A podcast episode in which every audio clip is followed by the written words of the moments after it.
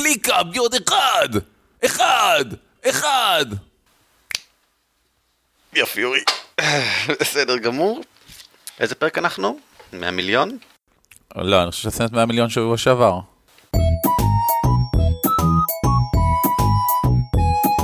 על כתפי גמדים. פודקאסט ישראלי על משחקי תפקידים.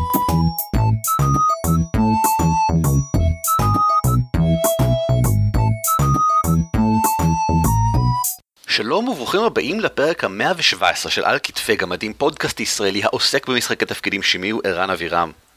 נעים מאוד, שמי הוא אורי ליפשיץ. והפעם אנחנו לוקחים מספר מכתבים שקיבלנו לאורך החודשים האחרונים ועוברים אליהם אחד אחד, גורסים אותם לגזרים ומעלים תשובות כמו מים מבעבעים ממעמקי האדמה. שהרי במעמקי האדמה נמצאים הגמדים. שחר קוטנר, 16 ביוני, כתב לנו: ברכות האבן על ראשכם גמדים רבי נחישות ועוז, מי ייתן ותתקיים בכם אמרתו המפורסמת של הגמד האגדי פייטק אז מקוש, הבו לי קנקני שיכר ונדפוק את הראש עד מחר. לאחרונה הקשבתי לפרק המבוא לאנימות המצוין בהחלט שלכם, ולפתע הקע בי רעיון לעולם הערכה.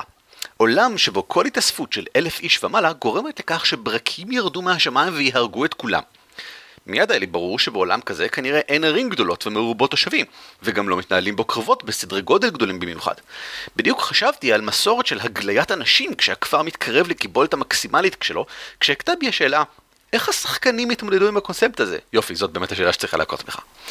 אני לא חושב שמה שאני והשחקנים שואפים אליו הוא משחק שבו הם כל הזמן יחשבו פעמיים להיכנס לשטח מאוכלס מחשש שהם יהרגו את כולם. יותר מזה, בהנחה שהחלטנו שזהו סגנון משחק שאנחנו מעוניינים בו, איך אני יכול לשמור על העניין של השחקנים בעולם אחרי שאפקט הוואו הראשוני דאח? בנוסף, אני סקרן לשמוע רעיונות לפיתוח העולם מכם. אני בטוח שיש כמה דברים שפספסתי ויכולים להשאיר מאוד את העולם. בתודה מראש, שחר גוטנר. וואו, קודם כל מה שאני ממש אוהב פה זה האלמנט הניסוי המחשבתי. זה אישית, זה הדרך האהובה עליי בלתכנן משחק או סיפור מערכה. קחו עולם, קחו דבר אחד ששונה באופן מהותי מכל מה שאנחנו מכירים שמתקיים בעולם הזה, ועכשיו להתחיל לחשוב איך זה משפיע על כל דבר ודבר בעולם. יש לנו עולם, הוא לגמרי לגמרי לגמרי כמו עולם פנטזי רגיל, אבל כל פעם ש1,000 אנשים מתאספים, בום, ברקים, כולם מתים. אז בואו נעבור לאט לאט ונחשוב איך זה ייראה. קודם כל, קנה המידה יותר קטן. הכל קטן מ1,000 איש. עיר זה כמה מאות אנשים, כפר זה כמה עשרות, וזהו, אין יותר גדול מזה. האם יש מנגנונים שמבסטים את האוכלוסייה? כמו שכבר נאמר, האם יש מין מדד אוכלוסייה שכשהוא מתקרב ל1,000 מגלים אנשים? שאגב, זה יש בכל מיני חברות, כשאין מספיק אוכל ואומרים, הכפר יכול לתמוך בעד 30 איש, יותר מ30 אנחנו מגלים. איך מגלים? לאן מגלים? האם כל העולם הוא רק ערים קטנטנות, אולי אפילו משפחות קטנות שמתיישבים? מה עם ניהול מרכזי? יכול להיות שיש ניהול מרכזי שמנהל את כל היישובים הקטנטנים האלה של 500 איש, האם זה פתאום קרה, או שזה היה ככה מאז ומתמיד? שזו שאלה שתמיד צריך לשאול את עצמכם, לא משנה מה הטוויסט המגניב. שאלה עוד יותר קשה, אם זה קרה פתאום, האם יש שרידים של הרי ענק? איך מתייחסים לשרידים האלה? מה היחס של האנשים לתופעה הזאת? פשוט מקבלים את זה כמובן מעליו, או שיש ממש מסדרי דת, או מסדרי מחקר שבוחנים את התופעה? בטוח יש קבוצות שאומרות, לא, זה ככה צריך להיות, האלים מנסים לשמור עלינו שלא נהיה יותר מדי. ומצד שני, יכול להיות שיש אנשים שאומרים, ככה היה מאז ומתמיד, זה דרכו של עולם, אין מה לחקור את התופעה. זה כמו שאנחנו לא חוקרים למה, טוב, אנחנו חוקרים הכל במציאות, אבל למה עצים הם ירוקים? פשוט, במשך אלפי שנים אף אחד לא חשב לחקור את זה, פשוט כי עצים הם ירוקים, דה. אני רוצה להוסיף לזה משהו שאמרנו ממש בפרק הקודם על מסופוטמיה.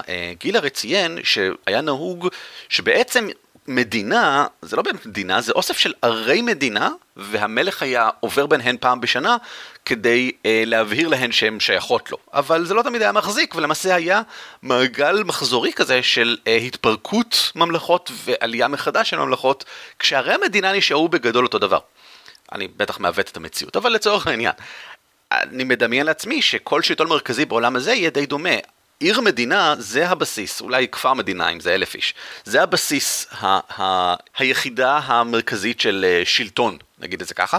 ומי שרוצה לשלוט על יותר מרק העיר שלו, צריך בעצם לצאת ולכבוש את האחרות, הוא לא יכול להגדיל את שלו הרי, אז הוא צריך להגדיל את שטח הפריסה שלו, הגיאוגרפי, הוא צריך לכבוש ערי מדינה נוספות מסביב. כשבטח לכל עיר מדינה כזאת יש מין תת כפרים, כפרי לוויין כאלה שמשרתים אותה. במובן החברתי, הגליה זה לא הפתרון היחיד. למשל, מה עם צבא של צעירים, אני לא רוצה להגיד מתאבדים, אבל בערך. זאת אומרת, הצבא ככל הנראה מורכב מאנשים שהם יחסית צעירים, בוודאי מונהגים על ידי מישהו שהוא יחסית מבוגר ומנוסה ומבין בצבא, כי הם מתים מהר. וזה טוב לקהילה שאנשים מתים מהר. הם צריכים אנשים מסוימים שהם מותו מהר, אבל לא כולם. אז אולי למשל, בנים בחורים ובנות בחורות אוטומטית מקבלים ירושה, וכל האחרים הם סוג של אקסטרה, והם אוטומטית מיותרים. זאת אומרת, המעמד החברתי האוטומטי של כל מי שאינו יליד בחור, זה פחות. כן, זה, לא רוצה להגיד זניח, אבל ניתן לקיפול וגריסה, ומשתמשים בהם במקומות שבהם צריך את זה. קריאה, עבודות קשות, לשלוח אותם כהרפתקנים, לא יודע מה. כמובן, כמו שאמרנו מקודם, לשים אותם בצבא, גילוי ארצות, כל דבר שבו יש סכנה כלשהי, עדיף לשלוח בגדול את הצעירים. והאם אתה יכול להתגבר על המעמד החברתי שאליו נולדת, והאם אתה יכול לעלות ולזכות במורשת? למשל, ייתכן שבכלל אסור להם להוליד ילדים, לאנשים שאינם בחורים. כי אין להם את הזכות לעשות את זה, כי אין את הזכות לעוד אנשים, אלא אם הם מגלים את עצמם כמובן מרצון, ואנשים לא כך נהנים להגלות את עצמם מרצון, ואין כל כך לאיפה.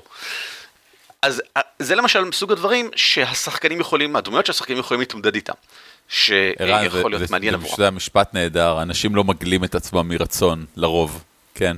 בגדול, בגדול. כן, כן.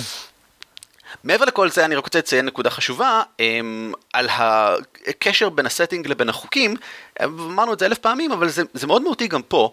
אם אתם משחקים מבוכים ודרקונים, אז הרעיון הזה מגניב, אבל הוא באמת לא יעשה הרבה מאוד, אני חושב, לסגנון משחק שלכם. זאת אומרת, אתה אמרת איך מכשירים את העניין אחרי אפקט הוואו, אז אני מציע, כמו שאמרנו מקודם, לבסס את זה בצורת מעמדות חברתיים, וזה דברים שישארו וישפיעו על המשחק באופן מקיף. לאורך כל המשחק. אם אני במעמד נחות ואני מנסה להגיע למעמד גבוה, זה משהו שיכול להיות המניע העיקרי של הדמות שלי לאורך כל המשחק, וזה סבבה. אבל אם אתם משחקים מבוכים ודרקונים, אז דבר העיקרי שמעניין אתכם זה להרוג מפלצות ולהשיג אוצרות. וזה לא בגלל שאתם, לא יודע מה, אנשים סתומים וזה, אלא פשוט בגלל שזה מה שהשיטה מעודדת. אם אתם רוצים לעשות משהו אחר, אם אתם רוצים להתמקד, שהמשחק יתמקד בפן הזה, וזה לא מה שכתבת במייל, אבל אני רק רוצה להבהיר, אם זה מה שמעניין אתכם, אז כמובן שכדאי לשחק שיטה שבה יחסים חברתיים ודברים כאלה הם משמעותיים. חשוב לציין שלא כל רעיון אוטומטית מתאים לכל שיטה. זאת אומרת, למשל, הרעיון הזה של 1000 אנשים במבוכים ודרקונים יכול להיות מאוד נחמד ברקע, אבל אני חושב שהייתי מוסיף לו משהו או משנה בו משהו כדי שבאמת ישפיע עוד יותר, כדי שהשחקנים ירגישו את זה איפשהו גם מבחינה מכנית. למשל, כנראה, מה אם 1000 גובלינים נמצאים ביחד? מה אם 1000 גמדים נמצאים ביחד?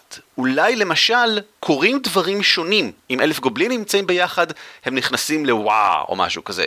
למי שלא מכיר, וואה זה קונספט מוואמר פנטזי, שבו הגרינסקינס נכנסים להיסטריה קרבית, זה מצב תודעתי, זה תפיסה פילוסופית של החיים, זה וואה, והם יוצאים לקרב מטורף. ערן, אני חושב שזה קורה בכל העולמות, כשיש 1000 גובלינים ביחד, הם יוצאים לוואה. כאילו, סבבה לגבי בני אדם, הבהרנו את זה, אבל אולי מול בני אדם ישנו איזה גזע נוסף, שכשהוא נמצא בזה, אז קורה משהו אחר, או לא יודע מה, מה מקומם של האלים פה, מאיפה מגיע כמובן הקטע הזה של הברקים שמשמידים את 1000 איש, זו שאלה מצוינת, זה נשמע כמו אלים, אבל זה לאו דווקא נכון.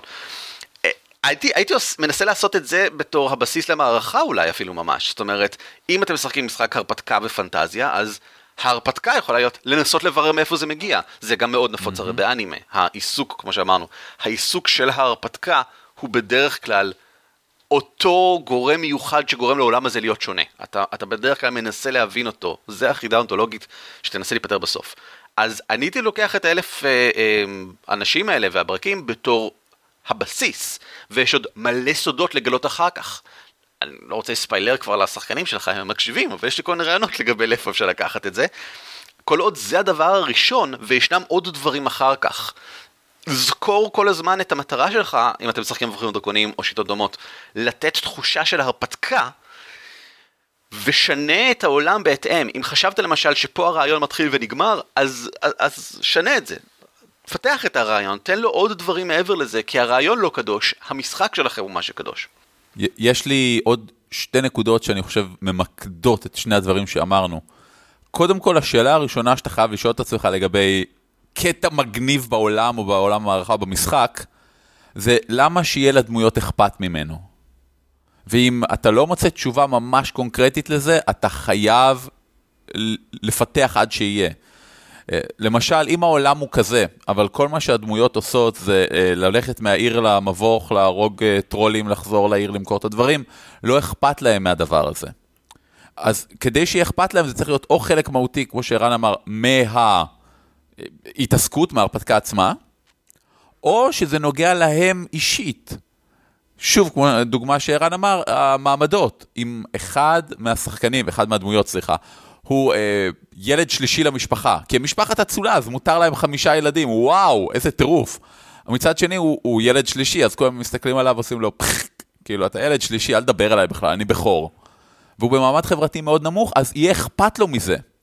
יהיה אכפת לו מלמה הוא רק ילד שלישי, ואז אולי זה נותן לו מניע להתעסק בעניין. פתאום, זה לא רק משהו בעולם, זה משהו שמשפיע על הדמות שלי, ולכן אכפת לי ממנו. תמיד חייבים לשאול את עצמכם, למה שלדמויות יהיה אכפת מאלמנט נרטיבי כלשהו? ואם אין תשובה טובה לזה, חייבים להכניס אחת. הנושא השני הוא, דיברנו פה על המון פתרונות והתמודדויות עם הדבר הזה. הגליות, להרוג, זכויות לילדים, מעמד היררכי. אל תבחרו רק פתרון אחד. לשום בעיה בעולם, אין רק תפיסה אחת של פתרון. הסתכלו אצלנו, אפילו על איך אוספים מיסים, אפילו על איך סופרים את מספר התושבים בעיר או במדינה, יש 14 דרכים שונות שכרגע יש בעולם שמשתמשים בהם. עם 2 מודלים עיקריים, אבל פחות משנה.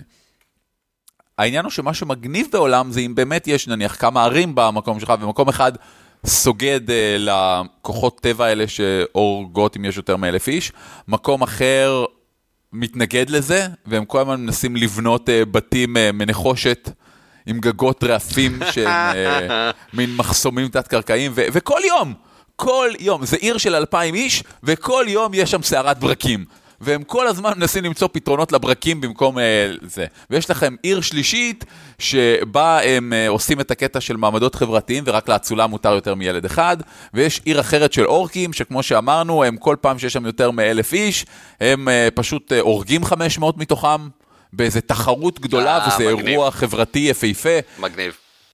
והנה, העולם נהיה מעניין. למה? כי לא הלכת על פתרון אחד. אין לשום בעיה פתרון אחד. אם יש חדר ויש בו דלת אחת וכל הדמויות נעולות בפנים, הם קודם כל ישברו אחד מהקירות. אין פתרון אחד, אין מה לעשות. וזה מה שהופך את זה למעניין.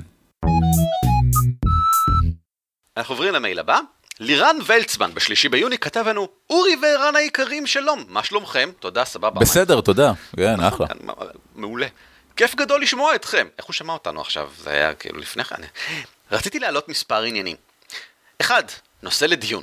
כיצד ניתן לשלב שיטות שונות של משחקים בקמפיין אחד? או איזו שאלה. אני לא מדבר על הרצה של סשן אחד בשיטה אחת. למשל, אני מריץ מוד וסשן 1, 2, 3 בתוך סיוט, למשל, משלב אלמנטים מקתולו או כל דבר אחר. אלא ממש לקחת מנגנונים מגניבים וטובים משיטה אחת ולשלב אותה באחרת. כמו המנגנון שנותן קוביות נוספות לגלגול לתיאור מגניב מ-Exalted, מה שנקרא פעלולים, בנשגבים. כמו כן, אלו שיטות מהוות בסיס טוב, ומאלו שיטות כדאי לקחת מנגנונים מגניבים שמשדרים את המשחק. בקשר לזה, אני רוצה לציין שהייתה תקופה שאורי הריץ פלטפורמה ריקה, עליה ניתן לשלב כל מספר שחקנים ושיטות משחק, שהייתה מאוד מגניבה, ונדמה לי שקראת לה דזן. אורי, מה זה? על מה מדבר? כן, אני לפני כמה שנים הרצתי קמפיין שנקרא Dirty Dozens. איך מתרגמים Dirty Dozens? תריסר מלוכלכים. אהה. הרעיון שלי היה באמת שרציתי עולם הערכה, שבו אפשר יהיה לשחק דמות מכל עולם הערכה.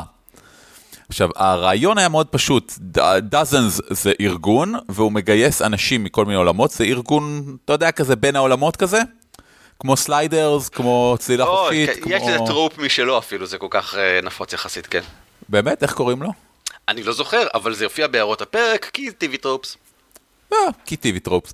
הרעיון שלי היה שדאזן מגייסים אנשים מכל מיני עולמות, תופסים אותם כזה, ברגע שהדמות מתה הם תופסים אותה, ואז תעבוד בשבילנו, תעשה 12 משימות, ללאן דרדי דאזנס, ואז אנחנו מחזירים אותך 5 דקות לפני הזמן שמתת בו, עם מספיק ידע כדי להתחמק מהמוות. שזה הצדקה כזה לדמויות. זה היה השתיק של עולם המערכה שלי. וכל פעם שולחים את הקבוצה הזאת, עכשיו הקבוצה הזאת זה קבוצה של מיספיטס, אנשים שניקחו מכל מיני עולמות, לעולם כלשהו לעשות משימה. כל פעם משימה אחרת.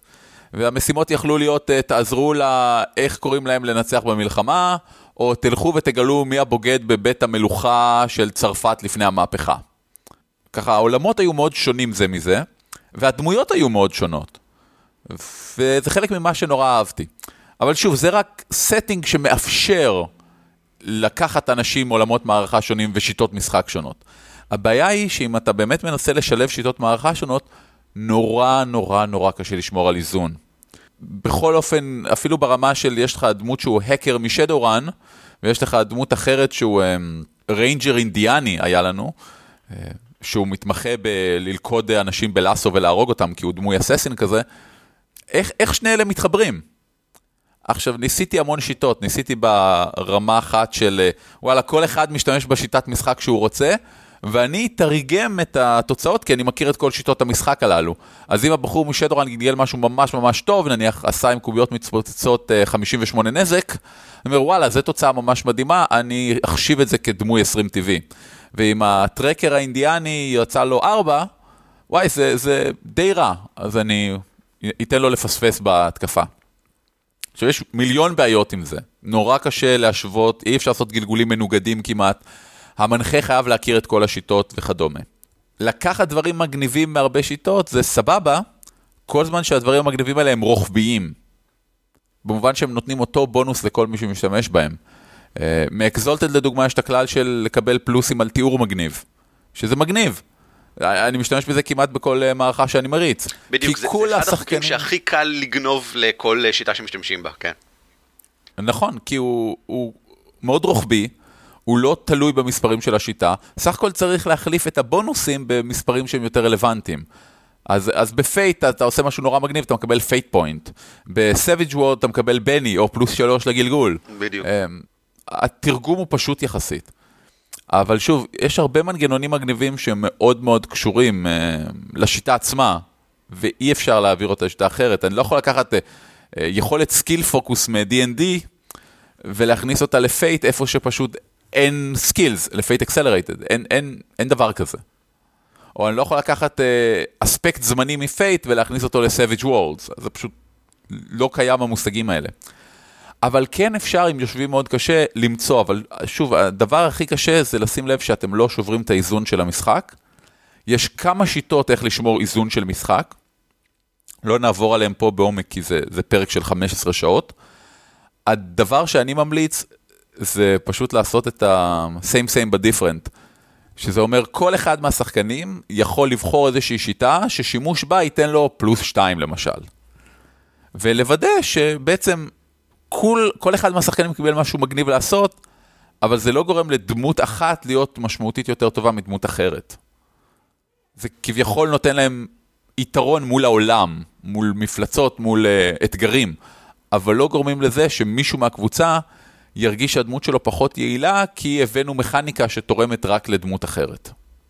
עוד רעיון מגניב שהתנסיתי איתו בזמנו, והיה נורא נורא מסובך, אבל שווה את זה, שיחקנו פרק זמן מסוים, דמויות בשיטת משחק, אחרי כמה זמן החלפנו את שיטת המשחק, אבל נשארנו עם אותם דמויות. כלומר, היית צריך לבנות מחדש את הדמות שלך בשיטה אחרת. ואז עשינו את זה שוב, ככה שהיה לך בעצם מספר בילדים, אם תרצה, מספר גרסאות שונות של הדמות שלך, בשיטות משחק שונות. ואז בעצם אתה יכול לראות באיזה מהשיטות האלה הכי כיף לך לשחק, הכי תפס למהות של הדמות שלך, והמנחה יכול לבחור לשחק דברים שונים נניח בשיטות משחק שונות. כמו משחקים שיש בהם מכניקה אחת לקרב, ומכניקה אחרת ליישוב סכסוכים דיפלומטיים. זה תרגיל מחשבתי נהדר, כי הוא מאוד ממקד לך את מה השיטה נותנת ומה היא מעודדת, וממה אתה נהנה בעצם. זה בעצם הנקודה שאני רוצה לפתח כאן. כשאתה, לירן, מדבר על לקחת אלמנטים, כתבת מנגנונים מגניבים וטובים משיטה אחת ולשלב באחרת, אני חושב שמה שעדיף לעשות זה לקחת את מה שאותם מנגנונים עושים בשיטה ההיא, ולקח שלב בשיטה שלנו. כלומר, ההשפעה המשחקית ממש. לדוגמה, אם ניקח את הפעלולים הנשגבים, מה שהם עושים זה מעודדים אותנו לתאר יותר מגניב, באופן הדרגתי. הם נותנים, הם מחמתים את או מקמתים, אני חושב שזה מחמתים, את מידת המגניבות של התיאור. ואתה מקבל פרס בהתאם לכך. דרך אגב, גם המנחה, אם כבר דיברת מקודם על איזון, אורי, אז זה משהו שגם דוושים וגם דשים מקבלים כולם באותו אופן. כי זה משהו שהוא שיפוט של הקבוצה, לא המנחה שופט האם משהו מגניב, בעצם כל הקבוצה שופטת האם משהו מגניב, וזה אפילו הדרג השלישי, הדרג המקסימלי של פעלול הכי מגניב, זה אם כל הקבוצה אומרת, וואו, זה פחות או יותר מוגדר ככה. יש כאן אוסף רב של דברים טובים ומעניינים שאנחנו רוצים שיהיה בשיטה אחרת, לעודד את כל הקבוצה להשתתף, לעודד תיאורים מגניבים, כל הדברים שכאלה. אז מה שבנשגבים מתורגם, הרעיון הזה מתורגם להוסיף קובייה נוספת או שתי קוביות נוספות או whatever לגלגול, בשיטות אחרות יתורגם למשהו אחר לגמרי. אני חושב באמת למשל שבעולמות פראים, לקבל בני זה הפתרון המקובל לזה. שזה בכלל לא אותו דבר כמו בנשגבים, כי בני מאפשר לך לעשות אי אלו דברים כאלה ואחרים בעולמות פראים, אתה יכול להשתמש בו כדי להגן לעצמך, כדי לגלגל מחדש, בזמן שבנשגבים אתה לא מקבל משהו שנשאר לאורך זמן, אתה מקבל בונוס מיידי ועכשיו לגלגול הנוכחי הזה, אז אתה יכול להגיד שאלה שני דברים שונים לגמרי, אבל למעשה אני אטען שזה כמעט אותו דבר, כי בזמן שההשלכה המכנית קצת שונה, הם שניהם משיגים את אותה מטרה, ומעודדים את האנשים לספר יותר מגניב, ולעשות יותר תיאור יותר מעניין. אז אני לא חושב שצריך ממש לקחת את אותו מנגנון משיטה אחרת, אלא לראות מה הוא השיג בשיטה ההיא, ולמצוא לזה פתרון, לתרגם את זה, להצרין את זה, לשיטה שבה אתה משתמש. אבל אם כבר המלצות, כדאי מלכתחילה להשתמש בשיטה שהיא פשוטה, עם מעט חוקים, על מנת להקל על התרגום הזה. עולמות פראים היא דוגמה מצוינת לזה, למעשה היא דוגמה כל כך טובה שהיא בעצמה משתמשת בטריק הזה. בכל אחד מהעולמות מערכה של עולמות פראים יש מה שנקרא setting rules, חוקי המערכה, שקובעים למשל שבמערכה הזאת היא תהיה grim and gritty, ולכן אנשים פה מתים אחרי פציעה אחת לא אחרי שלוש. או במערכה אחרת קובעים למשל שהיא high fantasy, אז כולם מכפילים את כמות הפאורפוינט שהם מקבלים, או מקבלים פאורפוינט חינם, או כל הדברים שכאלה. ולוקחים את החוקים הבסיסיים ומשחקים עליהם כדי להשיג מטרות שונות.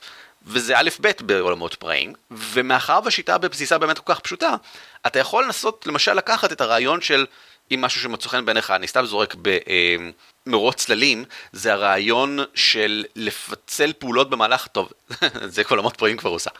אם משהו מצא חן בעיניך למשל במרוץ צללים, זה הקטע של ריקויל, שהנשקים שאתה משתמש בהם, אם אתה לא חזק מספיק, אפילו שזה נשק טווח, אם אתה לא חזק מספיק כדי להחזיק את האקדח או את הרובה או את התותח או מה שזה לא יהיה ביד, אז הרטע ישפיע כל כך הרבה שהוא מתרגם לצורת מינוסים של קוביות, שזה לגמרי הגיוני, ומרוץ צללים אוהבת להיות מאוד הגיונית, זאת אומרת היא אוהבת להיות מאוד מציאותית, אז אם חסר לך המציאותיות הזאת, אתה יכול לתרגם את זה לסבג' וולס, אפשר לקחת את זה לשם באופן די דומה. אני די בטוח שהחוקים האלה כבר קיימים בלמות פראים, אבל כי בטח כן, כן. בוודאי במדריך האקוויפמנט של סבג' וולד יש חוק חלופי שמאפשר כזה דבר. בכל מקרה, היא מאחר ושיטה כל כך בסיסית, פשוטה, במכניקה הבסיסית שלה אפשר לבנות עליה הרבה יותר מאשר למשל אם תיקח את מרוץ צללים ותנסה לבנות עליה. אין כל כך מקום במרוץ צללים להוסיף דברים נוספים, בגלל שכנראה שיש כבר חוק שמטפל בזה, והוא כנראה בונה על חוקים אחרים, או בנוי מחוקים אחרים, המערכת היא די מורכבת. במובן הזה אני רוצה לציין לטובה את מבוכים ודרקונים 5, שגם היא מאוד פשוטה, בכוונה, ומאוד קל לעשות בשינויים, ולגנוב לתוך הרעיונות משיטות אחרות, שזה באמת כל הכבוד לה, ופה באמת זה קונטרסט לעומת, למשל, מבוכים ודרקונים 3, או פאת'פיינדר בימינו, שהיא יותר מזכירה את מרוץ צללים, שיטה מאוד מורכבת ומאוד גדולה, שהכל בה תלוי בכל דבר אחר, פחות או יותר. ואם אתה לא מכיר את עקרונות הבסיס, אל תנסה לשנות את זה. מה שכן, אנחנו חיים במאה ה-21, אם אתם רוצים להכניס משהו חדש לשיטה שלכם, הדבר הראשון שאתם חייבים לעשות, זה לחפש באינטרנט אם מישהו כבר עשה את זה. ואם כבר עשו את זה, ועשו את זה פלייטסט וזה נהדר, ואם יש על זה ביקורות, ומה עובד ומה לא עובד. אני אישית יכול להגיד שעשיתי המון מודים, ריפים, שינויים של שיטות, רק כדי לגלות שכבר אנשים אחרים עשו את זה, חלק מהמקרים יותר טוב, חלק מהמקרים פחות טוב, אבל בכל מקרה, לקרוא את זה קודם היה חוסך לי המון זמן. אני אתן קישור לשני מקומות מרכזיים, אחד מהם זה Savage Heroes, שזה אתר שמרכז הרבה מאוד הומברוז של עולמות פראיים, הרבה מהם טובים, והשני זה הקבוצה נקודת ניסיון, שפתח חביב מנוח ומנוהלת על ידי שלושתנו, שבה מיועדת בדיוק לשביל הדברים האלה, לבוא לשם ולהגיד, היי, יש לי רעיון מכני כזה וכזה, בואו נמצא פתרון מעשי עכשיו לעניין הזה, ולהיעזר בעצם במוח הקבוצתי הקולקטיבי, שהוא כל שאר המנחים והשחקנים שמשחקים בשתות האלה כבר עכשיו. כן, הדגש של הקבוצה הזאת זה פתרונות פרקטיים ממוקדים ולא דיונים יותר גדולים. אל תפחדו, אם יש לכם רעיון ממש טוב, וכבר חיפשתם באינטרנט לראות שהוא לא נעשה, כדי לא לצאת חומוסים, לשלוח מייל ליוצרי המשחק. זה מדהים עד כמה הדברים האלה עובדים. אתה פשוט חושב על רעיון מגניב למוד, איך לעשות שילוב של מוד עם שדורן בעולם שהוא פוסט-אפוקליפטי, אבל אחרי שהאלים ירדו לכדור הארץ, ואין שום בעיה לשלוח להוצאה לאור של המשחק, להגיד, שמעו, הנה רעיון ממש מגניב, או ספציפית לאנשים, לרוב הגיים דיזיינרס יש בלוגים, או מיילים שהם מזמינים שאלות כאלה. להגיד, שלום, אני מאוד אוהב את המשחק שלכם, אני עליתי על רעיון של ככה וככה וככה, חשבתי ליישם אותו ככה וככה וככה, מה דעתכם? אני יודע למשל שאביב מנוח התכתב באופן די שוטף, דרך קבוצת הגוגל פלוס, אבל גם במיילים עם כמה מהמעצבים למשל של Dungeon World ו-Worlds in Peril ודברים שכאלה. בהקשר הזה, לרגע לפני שאנחנו ממשיכים הלאה, סניק פיק, יש שיגידו ספוילר לעד 4 שחקנים של השבוע, שיעסוק ממש בנושא הזה. אנחנו נכנסים לעולם משחקי תפקידים, סוף סוף עם הקומיקס, והוא עוסק ממש בעניין הזה. כן, גם אני חושב. אז צפו. ממשיכים לנושא הבא של אירן ולצמן, ששלח לנו באותו מייל כמה שאלות, ולכן אילץ אותנו לענות על כמה שאלות. איזה נבל. איפה ניתן למצוא בארץ, ושלא במסגרת כנס, לוח מודעות המקשר בין שחקנים, מנחים ושיטות? אם אין אחד כזה, למה אין אחד כזה? יש המון שיטות שהייתי רוצה להתנסות בהן, ואין לי כל כך איפה, או במילים אחרות, אורי תריץ לי שיטות משונות. אירן, אני זמין גם אונליין. אז ככה, יש אחד כזה בפורום הפונדק, יש שם פורום לחיפוש שחקנים מנחים וקבוצות, והוא פעיל, למדי, הוא לא מושלם, הוא לא מספיק מוכר, אבל הוא עובד, והוא הדבר היחידי שבאמת עובד כרגע, חוץ מאשר כמובן סתם פשוט להיכנס לנגיד קבוצת הפייסבוק של שחקנים ישראלים, ולהגיד, אלא אני כזה וכזה, ואני מחפש כזה וכזה. וזה מה שאני מציע בכל מקרה, אני חושב שאם מה שאתה מחפש זה להתנסות בהרבה שיטות, קח את הגישה הפרואקטיבית, והחל ליזום משהו בעניין. אני מציע שתפנה למרכזי האוכלוסייה הבולטים האלה בקהילה, אנחנו ניתן כמובן את כל הקישורים הרגילים למטה, אם כן אנחנו כבר מרכזים אותם בעמוד משחקי תפקידים בעברית, אני מזכיר לכם שיושב אצלנו באתר, ויש בו ריכוז ובכן של כל משחקי תפקידים בעברית, שזה אומר כל הקהילות הקיימות גם כן, ותכתוב שם משהו כמו, אלן, אני רוצה להתנסות בהמון שיטות, אני זמין גם אונליין, אני לא רוצה להנחות בעצמי, בואו נארגן את זה משהו בסגנון הזה, כן? אני מציע שתעשה את זה קצת יותר בסגנון של קדימון, תמכור את עצמך, ועשינו פרק שלם על איך לעשות קדימון טוב, אז לא נחזור על זה עכשיו. ותנסה ליצור איזשהו בסיס חבורתי קטן, ששחקנים שמעוניינים כמוך בלנסות הרבה שיטות, זה תופעה מאוד נפוצה, הרבה שחקנים מעוניינים בכזה מין דבר, וביחד תרדפו אחרי מנחים שונים, לא אותו מנחה, אל תנסו להשיג אותו מנחה שוב ושוב, אלא מנחים שונים, כל אחד עושה משהו אחר, שיבואו להריץ לכם. העובדה שזה אונליין מאוד מקלה. אני חושב בגלל שזה מאוד מקל למנחים באמת להתחייב לעשות כזה דבר. יש כמה וכמה מנחים, אני יודע, שמאוד אוהבים לעשות את זה, שהם רגילים להנחות אונליין. אני לא רוצה לזרוק שמות, כי אני לא רוצה לנדב אותם, אבל אם תעלה את זה באיזושהי קבוצה, אז סביר להניח שהחבר'ה האלה יעלו, ואולי אני גם אתייג אותם שם, פשוט כדי למשוך אותם לשם, כמו זבובים לדבש.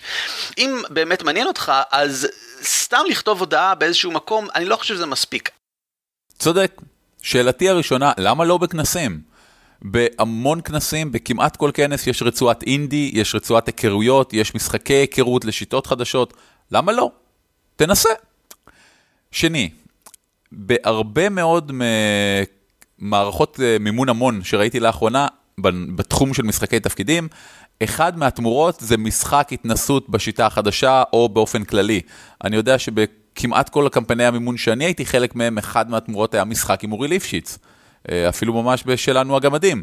אז אפשר ללכת לכל מיני כאלה, לתמוך בקמפיין מימון, שזה לרוב דבר טוב לעשות, כי אתה יכול לבחור במי לתמוך, אז אתה תומך בדברים טובים, ועל הדרך גם לקבל משחק בשיטה לבחירתך. לגבי העניין האקטיבי יותר, ממש לפני, הרבה שנים, אני הרגשתי אותו דבר, אני אמרתי, יש כל כך הרבה שיטות משחק, ועם כמה שאני מנסה, יש לי בעיה שאני קצת מונוגמי סדרתי, אני, one timer שלי זה בערך קמפיין של חצי שנה. אז היה לי נורא קשה להתנסות בהרבה שיטות, אז איראן, אם אתה זוכר, לפני איזה, 10 שנים, הקמנו את פרויקט סממית. עכשיו, פרויקט סממית היה, סממית זה ראשי תיבות של שיטות משחק מתחלפות, וזה היה פשוט קבוצת משחק, שהרעיון שלה היה כדלקמן. בוחרים שיטת משחק, אחד מאיתנו מנחה, עושים הרפתקה של 3-4 מפגשים, וזהו.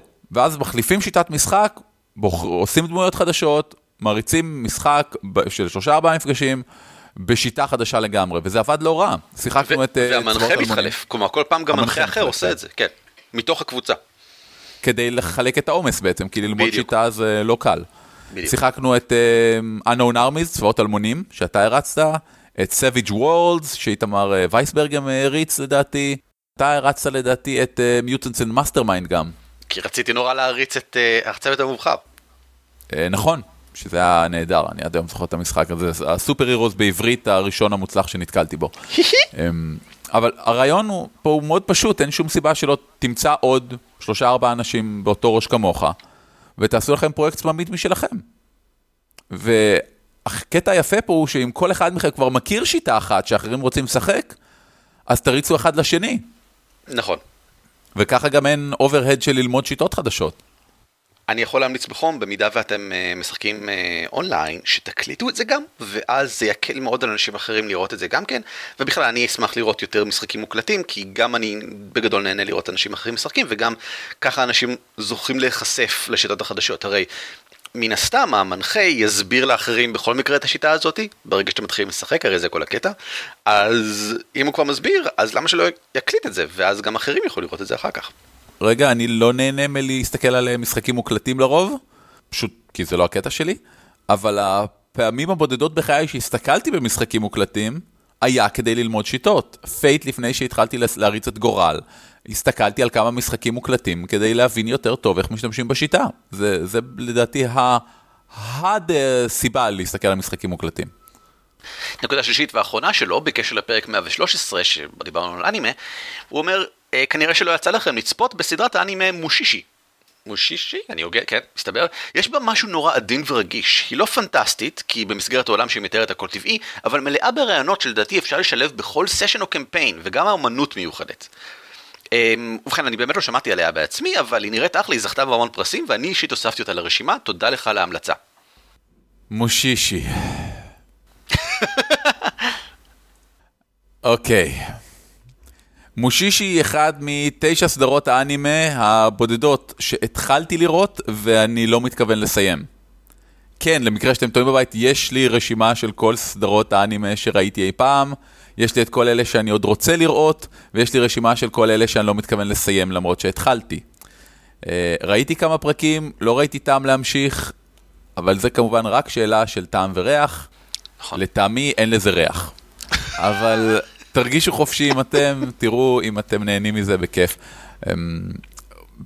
מה שכן אהבתי פה בתיאור של איראן זה שאומר, למה הוא ממליץ על הסדרה? הוא אומר, יש בסדרה הזאת משהו נורא עדין ורגיש.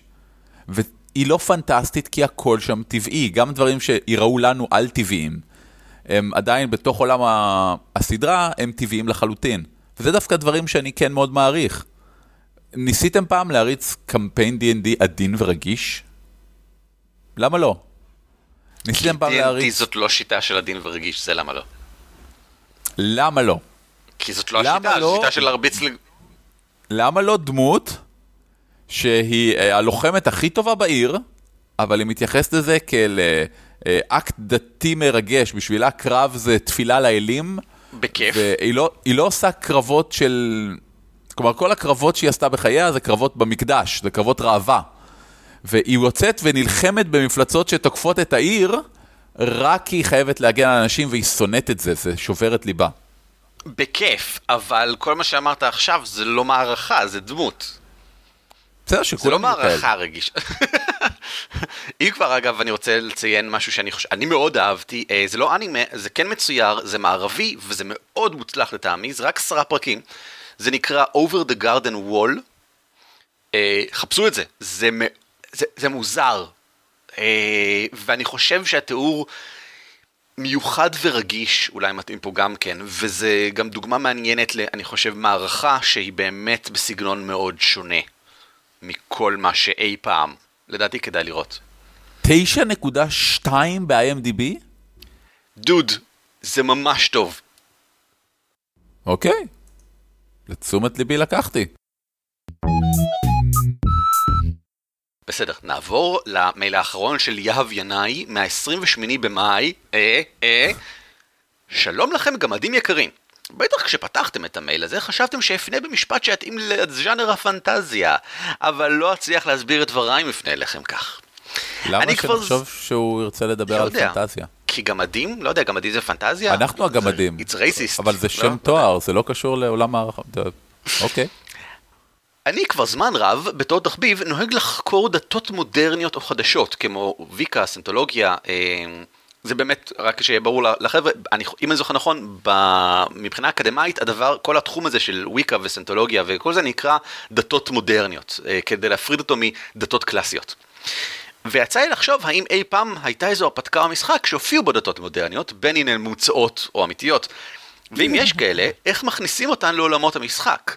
האם אי פעם דתות אבאמים למשל, כמו האראלים, שהם אתם לא מכירים, אני אתן לכם קישור לפרק של ספק סביר, שבו ברק ניצן מנתח את האראלים לחתיכות קטנים, זה באמת, זה שוב, אני רוצה להגיד קאט, זה דת מודרנית רחבה, גדולה, מאוד מעניינת ומאוד מוזרה, שמאמינה באבאמים. יש גם את השער לגן עדן, שאם אתם לא מכירים את זה, אני אתן קישור לויקיפדיה, לא נסתיים בטוב. נמשיך עם המייל. והאם הם יצרו באמת קשר עם חייזרים? אני יודע שעשיתם כבר פרק שמדבר על דתות, אך לא אמרתם שום דבר על דתות כמו מקויה, דת האלה, או כל דת מודרנית אחרת, ובכלל דתות בזמנים מודרני. אז תודה יהב, זה נקודה מצוינת, כי באמת חשוב להבדיל בין הדתות הישנות, הקלאסיות, לדתות מודרניות, כי הן שונות באופן כל כך מהותי, שהן תחומים אקדמיים נפרדים חוקרים אותן, עד כדי כך. אני לצערי לא כל כך מכיר כמו שצריך את הדתות המודרניות באופן מספיק מקיף, כדי שאוכל לשלב אותם במשחקים שלי, אבל אני כן מכיר כמה מקורות השראה, אני חושב שאפשר לקחת מהם, למשל Over the Edge, משחק תפקידים של לפני 30 שנה, אני לא יודע, מאוד ישן, אבל הוא מתעסק כולו בקונספירציה ודתות מודרניות, ויש בו משהו אווירתי מאוד מעניין.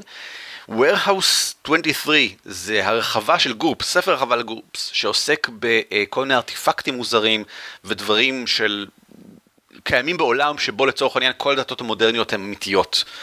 ושוב פעם משלב קונספירציה, כי זה כמעט תמיד משלב קונספירציה.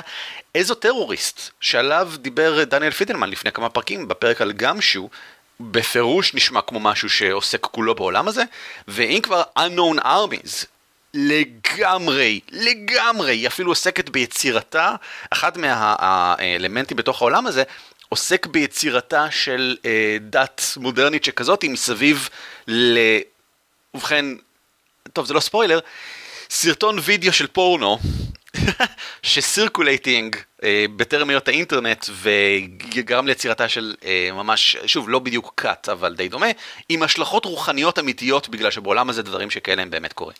אני חייב להגיד ששיחקתי כמה משחקים על דתות חדשות, זה בדרך כלל היו משחקי קונספירציה, או משחקים שרובם היו בטוויסט, כן, אבל זו בעצם הדת האמיתית. אני חושב שאיפשהו הבעיה הכי גדולה עם דתות מודרניות, זה שנורא קשה לתפוס אותם באופן פנטסטי אמיתי. כלומר, בסדר, השער לגן עדן או האראלים, אז יש אבאמים והם באים. זה בשורה החדשה, זה כבר לא משחק על דת מודרנית. זה נהיה משחק של קונספירסי אבאמים.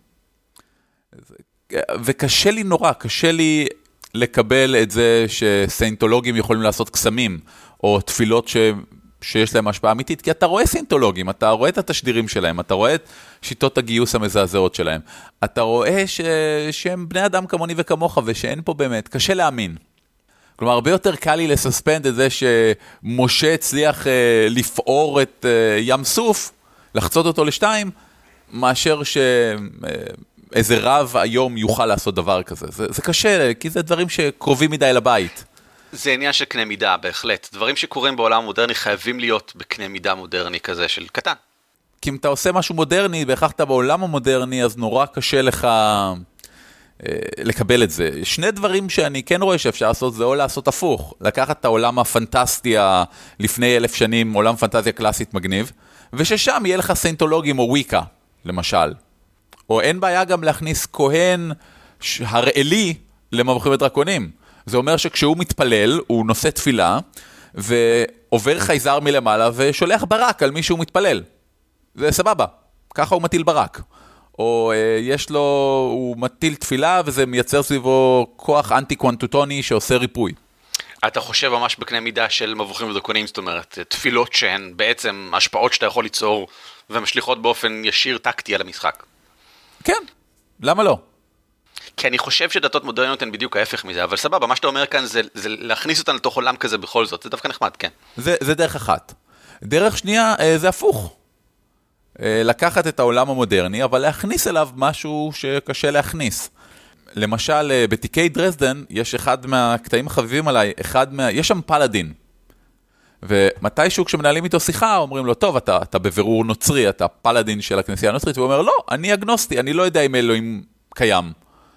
אומרים לו, רגע, אתה אביר צדק, אתה פגשת מלאכים, יש לך כוחות שאתה יכול לקרוא בעזרת העלאת שם האל והמלאכים. איך אתה מסביר את זה? אומרת, שמה, לא יודע. יכול להיות שאלה חייזרים שדיברו איתי והם נתנו לי יכולות, יכול להיות שאני סתם משוגע וכל זה לא נכון. אני לא יודע אם יש אלוהים או לא, אני פשוט עושה את מה שנראה לי נכון וצודק. שזה מגניב בעיניי, זה להכניס לתפיסה מאוד, פה זה נצרות, זה יכול להיות תפיסה מודרנית של כל דת, כי זו התפיסה שמשנה פה, להכניס לתוך זה את התפיסות המודרניות שלנו כאנשים מודרניים. אם כבר דיברנו על קצת השראה, יש שני דברים שדומים שקצת מעניינים אותי, Warehouse 13, מחסן 13, שזה דרך נורא מעניין שאיך הם מציגים כביכול דתות מודרניות בתפיסה אחרת. אני מת על הסדרה הזאת, אני חושב שהיא מצוינת. אני לא חושב שהיא סדרה טובה, ואני גם מאוד נהניתי לראות אותה. רואים שהשחקנים נהנים ממה שהם עושים. בדיוק. זה מה שעושה לי את זה. ו-The Lost Room, זה מיני סדרה של 3 פרקים. שהיא פחות או יותר Unknown Armies בטלוויזיה. נכון. היא ממש, ממש מוצלח. Unknown Armies, hardcore. לצערי, לדעתי לפחות, הפרקים הם מאוד מוצלח, פחות מוצלח. אבל עדיין, סדרה מאוד מומלצת בעיניי. מצוין. תודה רבה לכולכם על כל המיילים ששלחתם לנו, ואנחנו פתוחים כרגיל לעוד מיילים. בכתובת גמדים את roleplay.co.il, אנחנו מקבלים את המיילים, אנחנו קוראים את המיילים, בסופו של דבר אנחנו מגיבים למיילים, ולעיתים אנחנו אפילו מעלים את המיילים בשידור. חדשות ועדכונים. תודה רבה לך אורי, הקדמת אותי בקולך הערב. לפני חדשות ועדכונים, אני חושב ששתי מילים ממך אורי על חוויות חדשות שלך, עדכן אותנו בחוויות החדשות שלך, שאני חושב שהן מעניינות. היות וערן יודע על כל דבר שאני עושה בחיי, הוא יודע מה מעניין, והוא בורר מבין מה שקורה בחיי מה לספר לכם. אז קודם כל, אני גיליתי לאחרונה את פייבר, Fiverr. פייבר זה שירות אינטרנטי שבו אנשים מציעים שירותים תמורת כסף מועט, $5 במקרה הזה. ומה שאני רציתי זה לקמפיין שאני מריץ עכשיו, Unrelated Incidents, פשוט לעשות לו לוגו. ניסיתי לעשות לוגו כמה פעמים, לא הצלחתי כי אני לא יודע לעצב לוגוים. אם הייתי יודע לעצב לוגוים, הייתי מעצב. אז פשוט אמרתי, היי, אני רוצה שמישהו יעצב לי לוגו. חשוב לי שהוא יהיה בצבעים כאלה וכאלה, חשוב לי שיהיה בו אלמנטים כאלה וכאלה, מי רוצה את ה$25 שלי? ובום, תוך שעה קיבלתי 25 הצעות מאנשים שאמרו, אני, בחרתי באקראי אחת מהם, אחרי שעברתי על הפרופילים של כולם, והיא נראתה לי הכי רצינית, ופשוט שלחתי לה, היא שלחה לי יום למחרת שני לוגויים, הערתי לה על כמה דברים, שלחה לי תיקונים, בום. וזה מדהים בעיניי, כי זה דרך יחסית זולה וקלה, ליצור דברים שאתה פשוט לא יודע איך. אתה יודע, פעם הייתי פשוט הולך ומציק ל-12 חברים שיודעים להשתמש בפוטושופ, ואחד מהם היה מסכים, ופה זה נהדר, כי שוב, אנחנו מדברים על משהו שהוא זול, $5, 25 שקלים, לא בשמיים, ואתה מקבל תמורה מקצועית ויפה למה שאתה רוצה. אני בהחלט הולך להשתמש בזה יותר ויותר כדי ליצור דברים יותר מקצועיים לקמפיינים שלי בעתיד. פשוט נורא נורא מגניב. אז יש לי כמה שאלות. הדבר ראשון, כמה זמן לקח לה להכין את זה? כל אחד אומר תוך כמה זמן הוא מחזיר לך תשובה. בעיקרון היא אמרה שתוך יומיים זה מסתיים, לקח לה פחות מ-24 שעות להחזיר לי, ואז לקח לי עוד שעתיים לשלוח לה הערות, ועוד 12 שעות להחזיר תשובה. זה מעגלים נורא קצרים, תחשבו זה שבשביל 25 שקל, זה בדרך כלל לוקח לאנשים בפועל חצי שעה עבודה. למה בחרת דווקא אותה? כאילו יש שם דוגמאות של הציור שלה ודברים כאלה. לכל אחד יש בפרופיל שלו דוגמאות לדברים שהוא עשה קודם, שתראה מה הסגנון שלו, איזה כיוונים הוא הולך, והיא ספציפית גם אהבת הסגנון שלה, וגם היא הייתה בדרג 2, שזה הדרג הכמעט הכי גבוה, שזה אומר בגדול שהיא קיבלה הרבה ביקורות טובות, ושהיא עמדה בזמנים. יש מין שיטת רייטינג. אז ממש, זה כמו כל דבר שהוא באינטרנט, שיש הרבה אנשים שמציעים שירותים. צריך לעשות, היתרון הוא שזה זול, הדאונסייד הוא שזה מחייב לך לעשות קצת עבודה של לראות מי באמת אמין ונותן שירותים טובים. אז אנחנו כמובן ניתן קישור ישירות לפרופיל שלה, כי היא מגיעה לה. ואיזה עוד דברים אתה חושב שהשתמש בפייבר, חוץ מאשר לוגו למערכה שלך? מה עוד הם יכולים לעשות שיכול לעזור לנו במשחק תפקידים? איזה עוד, לא יודע מה, יוצרים יש שם? וואו, יש שם כל כך הרבה שהאמת קצת הסתנברתי. מלבד עיצובים גרפיים כאלה ואחרים, שיש המון, החל מלוגו וכלה בוואטאבר, יש ציורי דמויות, יש אנשים שמוכנים לקריין דברים, או כל דבר שתרצה. אתה יודע, החל מבחורה שאומרת, שלח לי כל דבר ואני אקריא אותו בצרפתית בסרט וידאו, כשברקע יש את מגדל אייפל, כי היא גרה בפריז. זה מטורף הדברים האלה. אז זה רעיון מדהים. אני מאוד מפנטז עכשיו על לעשות מערכה בלשית כלל עולמית, שכל הרמזים זה באמת סרטונים של אנשים מכל מיני מקומות בעולם שאפשר לגלות ולהתקדם בהם. אבל שוב, זה משהו שלא הייתי חושב לעשות, כי לא היה לי את האופציה קודם. אבל עכשיו, בהשקעה של 100 שקל, אני יכול 4 NPCs לצלם אותם במקומות שונים בעולם. מקריינים את הטקסט שאני אומר להם. זה ממש נשמע נחמד. הדבר השני שהתחלתי לעשות לאחרונה, זה לראות מחדש את כל בבילון 5, לפי הסדר. וזה מפעים אותי. לחברינו הצעירים, שנולדו אחרי שהסתיימה בבילון 5, תן איזה תיאור קצר של במה מדובר בעצם. בבילון 5 זה ספייס אופרה קלאסי, זו תחנת חלל, היא תחנת חלל דיפלומטית, יש שם נציגים של כל הגזרים החיזריים, ומועצה, ומדברים, ומדי פעם מתחילות מלחמות, נגמרות מלחמות, דקירות בגב, פוליטיקה, יחסים בין גזעים שונים, ובעיות של בני אדם. זו סדרת טלוויזיה שלקחה 5 שנים. אני אגיד ישר מההתחלה, ה-CGI נראה זוועה, כל הגרפיקה נראית זוועה, למרות שזה היה פורץ דרך לתחומו כשזה שודר. מצד שני, המשחק ממש גרוע, אבל הכתיבה של הסדרה הזאת היא פנומנלית. היא ללא ספק הדוגמה הכי טובה שראיתי אי פעם, לבניית עולם הערכה ולהריץ קמפיין בתוכה. כל העונה הראשונה היא רק אקספוזיציה. היא מציגה את כל הדמויות, כל פרק שם הוא גם סיפור שעומד בפני עצמו, וגם יש לו רלוונטיות למערכה הגדולה. בבילון 5 היא הסדרה הראשונה שאני מכיר, שכל העלילה נכתבה מראש. זהו, זה אחד הדברים שמייחדים אותה. היא 5 עונות שנכתבו מראש, והורצו באופן... ובכן, היה כשל מסוים בדרך, כי היא הסתיימה ב4, ואז נתנו לה עוד עונה, אז נאלצו לעשות שם שינוי, וזה חבל. אבל כן, זה עבודה מאוד טובה שהוכנה מראש. זה לא כמו לוסט, שבסופו של דבר אתה אומר, רגע, אבל מה היו הדברים האלה בעצם שלא קיבלנו להם פתרון? לא יודע, הנפצנו, כי אמרו לנו, תכתבו עוד עונה, כי זה הצליח.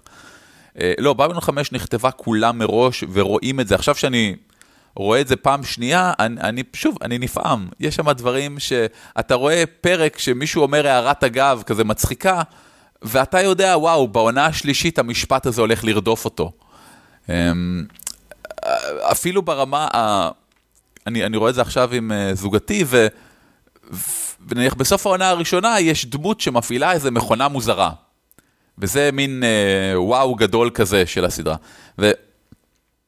ופתאום היא קולטת, רגע, לאורך כל העונה אנחנו כל הזמן רואים את הדמות הזאת בונה משהו, ורק בפרק האחרון של העונה היא מסיימת לבנות את המכונה הזאת, ואתה קולט בעצם שזה משהו, זה לא משהו מגניב שקורה פתאום, זה משהו שנבנה לאורך כל הסדרה, כל העונה הזאת. או למשל, יש פרק שכל הרעיון של הפרק זה ששתי דמויות נפגשות ומדברות.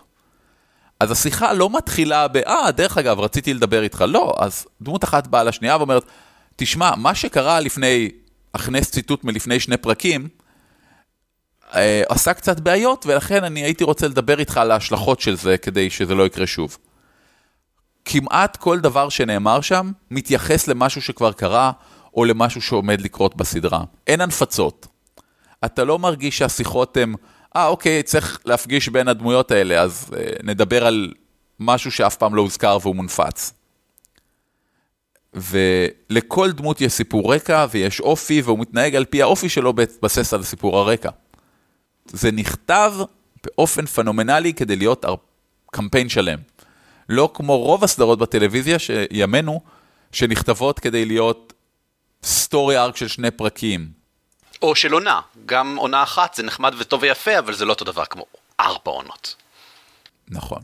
מצוין, אין הרבה מאוד חדשות מעבר לכך, מלבד שנזכיר, מה שאומרים פלאג אין, 2 פודקאסטים אחרים. הראשון הוא שורפים משחקים, של גמדנו אביב מנוח, מפקדנו יהודה חלפון, והחצי אורקית הלחימאית שלנו איתמר ראוך, שבו במהלך כ1.5 שעות הם מדברים על משחקים מכל הסוגים. אני נהנה מזה, אני אוהב פודקאסטים ארוכים של ללא עריכה, פשוט יושבים ומדברים, הם מקליטים אותם בטוויץ' אז אפשר לראות אותם. לי זה כיף לשמוע את זה ברקע בזמן שאני עובד, ואני חושב שהם אומרים דברים בסך הכל נחמדי, ומספרים על כל המשחקים שלי לא כך יוצא לשחק גם כן. אם אתם רוצים, אז הרשמו, זה נמצא ב-ice.me, אתם יכולים למצוא את זה גם כמובן ב-iTunes, ומן הסתם, קישורים יושבים ממש במקום שבו אתם מאזינים לפרק הזה, אז בהערות של הפרק. והפודקאסט השני הוא של אביב אור ואנוכי, באנגלית, 2 Players and Up, הפודקאסט האנגלי של הסטריפ. הפודקאסט של הקומיקס של אתם. הבנתי. כן, הוא באנגלית בגלל שאנחנו רוצים לפנות אותו לקהל הרחב, אבל אני חושב שמלבד המבטא שלי, הוא בלי שבעיה גם קשיב, זאת אומרת ניתן להקשבה בידי ישראלים, אנחנו לא אומרים דברים מורכבים ביוחד, ואני מדבר קצת מהר, אבל גם פה אני מדבר קצת מהר, אז זה לא באמת בעיה. ובעניין הזה יש לי שאלה אליכם מאזינים. הפן הישראלי אני מרגיש של עד 4 שחקנים מעט מוזנח בכך שהוא יושב באתר שלנו בפורמט לא לגמרי טוב. כל מי שרואה את זה אני חושב מבין למשל. קשה לי לכתוב שם פוסטים כמו שצריך, הם לא נראים כמו שצריך, כי אנחנו משתמשים במין מנגנון עקיף כזה, כי לא ממש הצלחנו להפעיל פלאגין בוורדפרס, לא חשוב, מאחורי הקלעים, שיגרום לזה לראות כמו שצריך. ואני אשמח לשמוע הצעות ודעות מכם, אני ניסיתי למצוא לזה פתרון טכני בזמן האחרון, אפילו למדתי קצת PHP בשביל זה, ולא כך הצלחתי. אני הייתי רוצה לתת יותר כבוד לקומיקס שלנו, אני חושב שזה קומיקס המשחקים הטוב ביותר שיש כרגע בישראל, ואני רוצה שהוא יזכה ליותר אהדה, ואני חושב שכרגע הוא מופיע, הוא נראה כחלק זניח באתר שלנו, וזה לא טוב, הוא צריך להיות חלק גדול ומרכזי באתר שלנו. אני לא בטוח מה לעשות בנושא. האם לדעתכם ראוי שנפתח לו ממש אתר בנפרד? האם אתם חושבים שכדאי שנפתח לו עמוד פייסבוק? האם מבחינתכם זה יעזור? האם אנחנו כדאי שנשים אותו בעמוד הראשי של האתר? אני אשמח לשמוע מכם רעיונות, הצעות, מחשבות, כל מה שיש לכם, כדי לחזק אותו, כי באנגלית we are going strong, אבל זה לא כל כך חוכמה, כי באנגלית הוא יושב לבד באתר יהודי. ופה הוא שותף לגמדים, ואנחנו צריכים להחליט איך עושים את זה. אז אנא, זרקו עליי את כל מחשבותיכם, שוב פעם, כמובן אפשר בגמדים, את rollplay.co.il, אפשר גם בקומיקס את up24players.com, או שאפשר במייל אישי אליי, אם אתם מכירים את המייל שלי, זה לא סיפור גם כן. קל למצוא אותך. בכל אופן, גם תגובות כאלה, תגובות אחרות, או כל דבר אחר, אנחנו נשמח, אם אתם נהנים מהפודקאסט, נשמח לקבל תגובות באייטונס, נשמח אם תשתפו אותנו בפייסבוק או בטוויטר, יש לנו ניוזלטר שנשלח פעם בשבועיים, שמכיל דברים, אנחנו חושבים שהם דברים מעניינים. לאחרונה התחלתי להכניס לתוכו כל מיני נגיעות משעשעות מיוחדות, כדי לתת ערך מוסף למי שמנוי אליו. כך לצערי שמתי לב. וזהו, תודה רבה לכם שהאזנתם. בהחלט, ותודה רבה לך אורי שהשתתפת, ותודה לכל החבר'ה ששלחו לנו מיילים, אני מאוד נהניתי. להתראות! להתראות! על כתפי גמדים משותף ברישיון שיתוף ייחוס זהה Creative Commons 3. המייל שלנו הוא gamadim@roleplay.co.il והאתר שלנו ב-dwarves.org.il. ניתן למצוא אותנו גם בטוויטר, פייסבוק וגוגל פלוס.